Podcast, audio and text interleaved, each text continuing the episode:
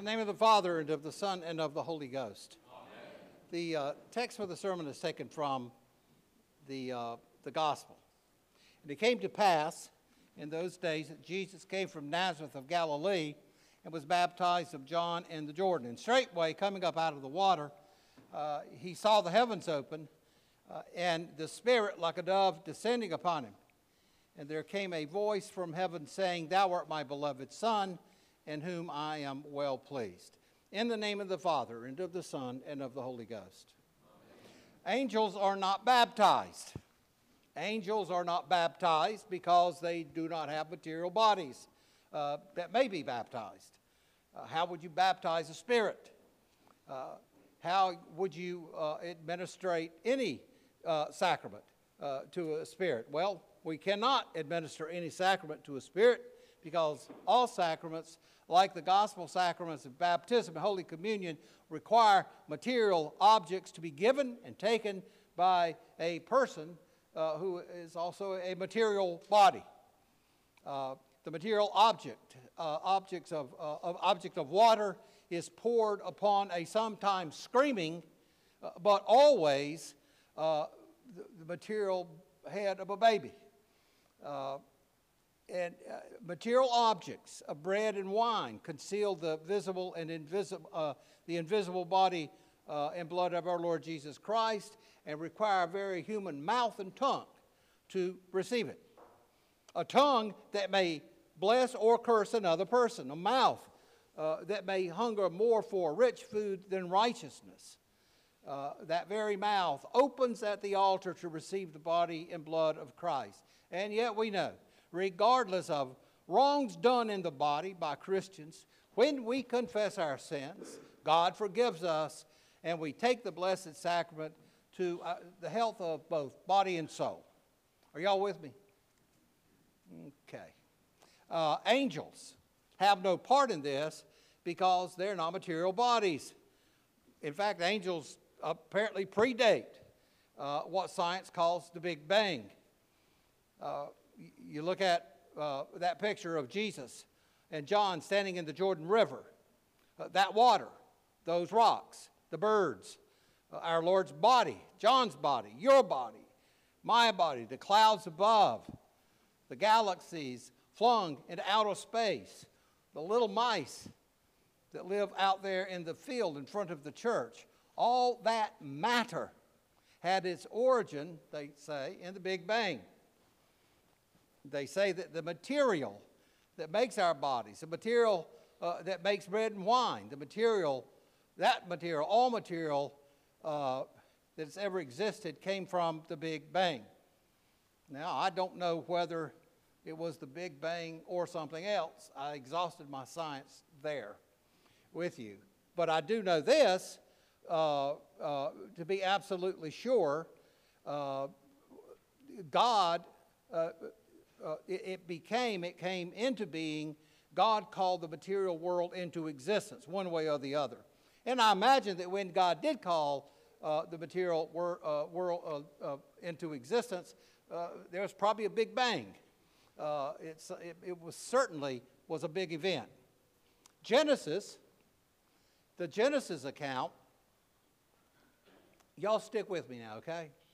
Don't start wondering what I'm doing. I know what I'm doing. I really do, this time. And I believe this will land on its feet. We hope so.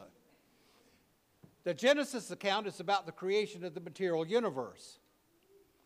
There was a creation before that when God created spiritual beings, these messengers moving as fast as light that we call angels. Now, angels are magnificent creatures, and it's understandable that some folk have gotten all mixed up in their thinking about human beings and angels, and confusing. Percy Dearmer, who is a terrible theologian, and he's author of hymn 122, which we never sing because it's a terrible hymn. But that's an example of one man who was really mixed up in his thinking. The third stanza. Y'all are looking it up, aren't you? It's 122. Look it up later. Third stanza he says, earth's myriad creatures, this is for St. Michael the Archangel, earth's myriad creatures live after their kind, dumb in the life of the body confined. You, speaking to the angel, are pure spirit, but we here below, linked in both orders, are tossed to and fro. That's just terrible, but it gets worse. Let me say this, first of all, angels, we're not part angel and part animal. You'd kind of get that idea from what Percy has says here. But as I said, it gets worse. His confusion grows in the fourth stanza where he says, yet would we soar as a bird from the mesh, freed from the weakness and wonder of flesh. How bad is that? It really is Gnostic as the day is long. We don't despise the body. We don't despise the material world. We're called to love it. Poor Percy, poor Percy. He should have read his Bible more than he had read German theologians and some Greek philosophers. Had he stuck with the Bible, he certainly would have written better poetry. The author of Genesis knew better than Percy because he recorded that man was the very last of God's creatures created. Created not out of nothing. Listen to what I'm saying. Created not out of nothing like all of the creatures that came before him. Read the account. It's only, we're the only ones who are sculpted from material already made, namely dirt, and made into a living spiritual material being by God's own breath, made in the image and the likeness of God himself, and made the crown of creation, and given the charge to husband God's creation. That's our job. It remains our job to this day. Our charge to husband creation, to dress her, to keep her, to care for her, to love and to cherish her. And note that this office of husband was given to man before the fall. Okay? This is before the fall. This has nothing to do, well, I wouldn't say nothing to do, but this is not, this office was not given to us for our salvation. It is who we are. It has to do with our very being and the meaning of our being, why we exist. And we've forgotten it. We've all forgotten it. We've forgotten that our God-given, this is our God-given vocation to husband creation. It's not entirely departed, though, from us. Whether we say it or not, we know deep down inside of us, deep in our bones, we have a love for God's world. Our flesh longs to plant a garden, to raise chickens, to gather eggs, to hunt deers, to go fishing, to make food, to arrange flowers, to love God's creation. And as you do these things, we mysteriously receive some kind of satisfaction that we can't exactly put into words, not so easily. You slow down, time and place, and all these material things we realize are not merely means to an end, but in some sense, you actually begin to love them because you begin to intuit that all this material stuff,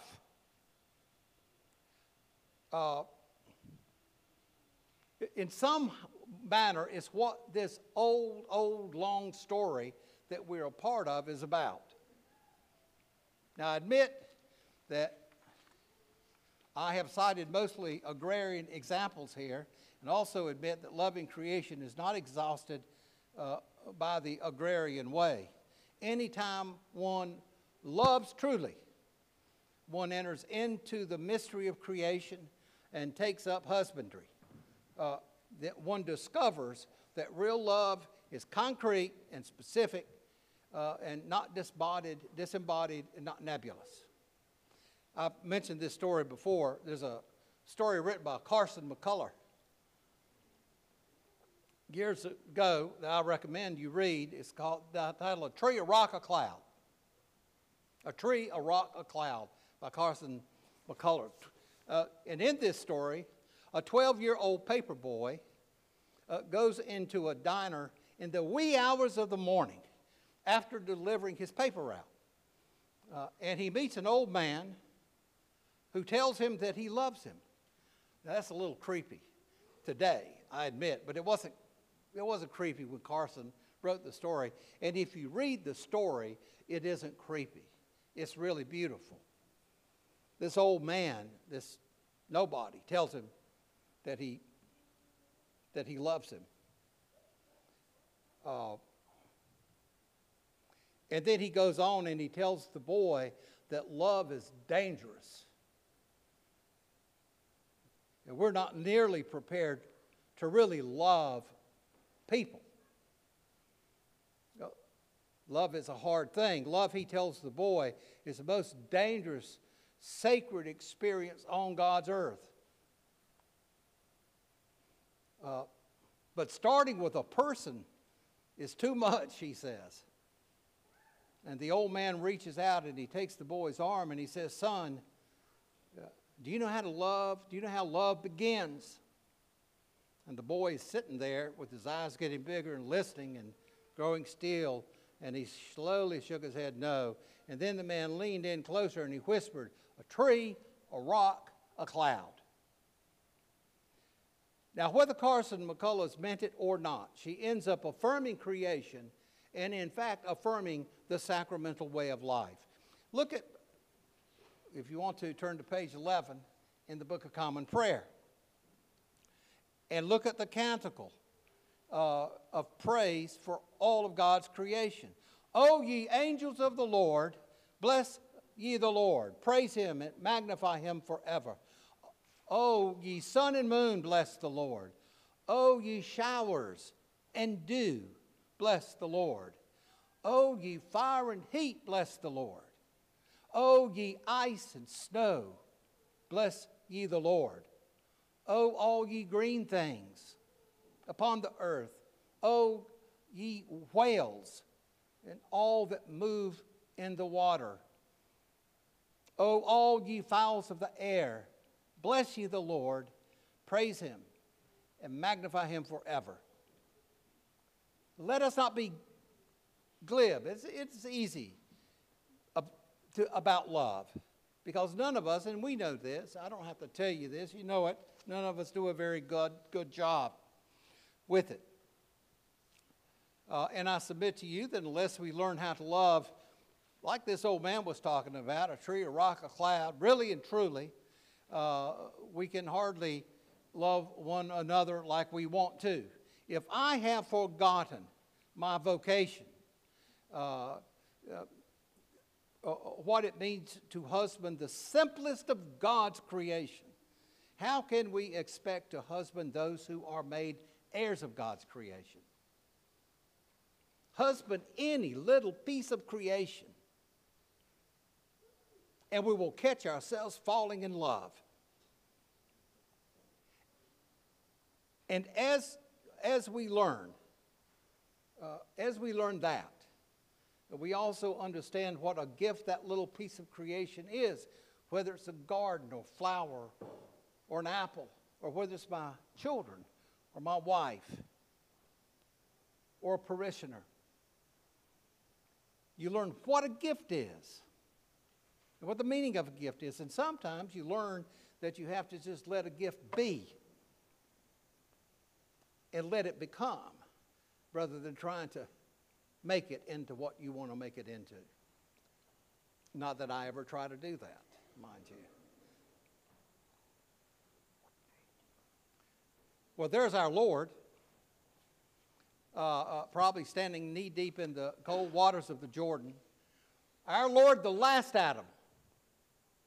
Our Lord, the true husband to creation.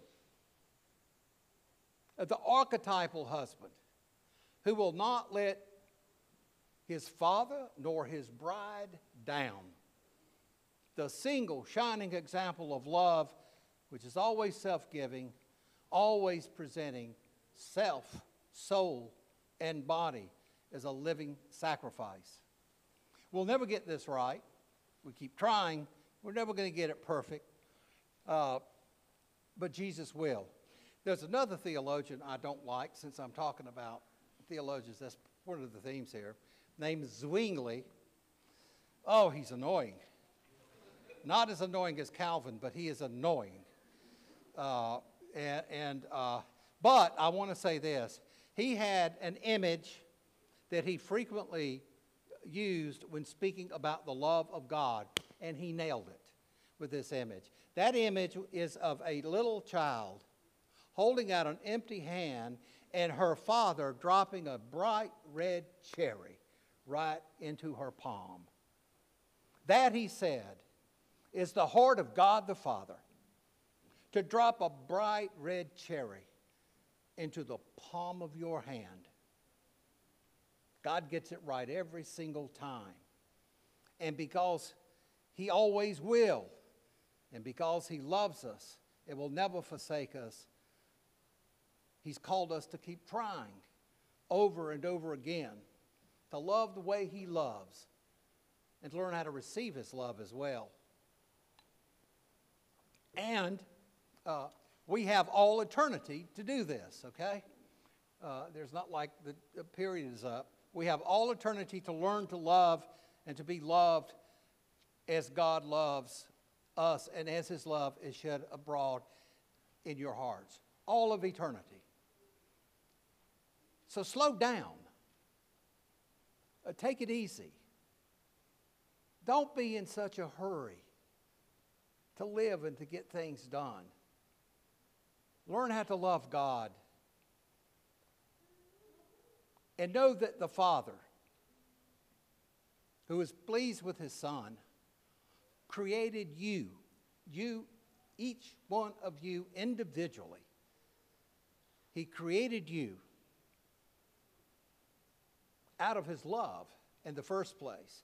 And he's called you to be loved and to learn how to love. And as St. Paul wrote, you can be confident of this very thing, that he which has begun a good work in you will perform it. And God will finish this task. There came a voice from heaven saying, "Thou art my beloved Son, in whom I am well pleased." In the name of the Father, and of the Son, and of the Holy Ghost.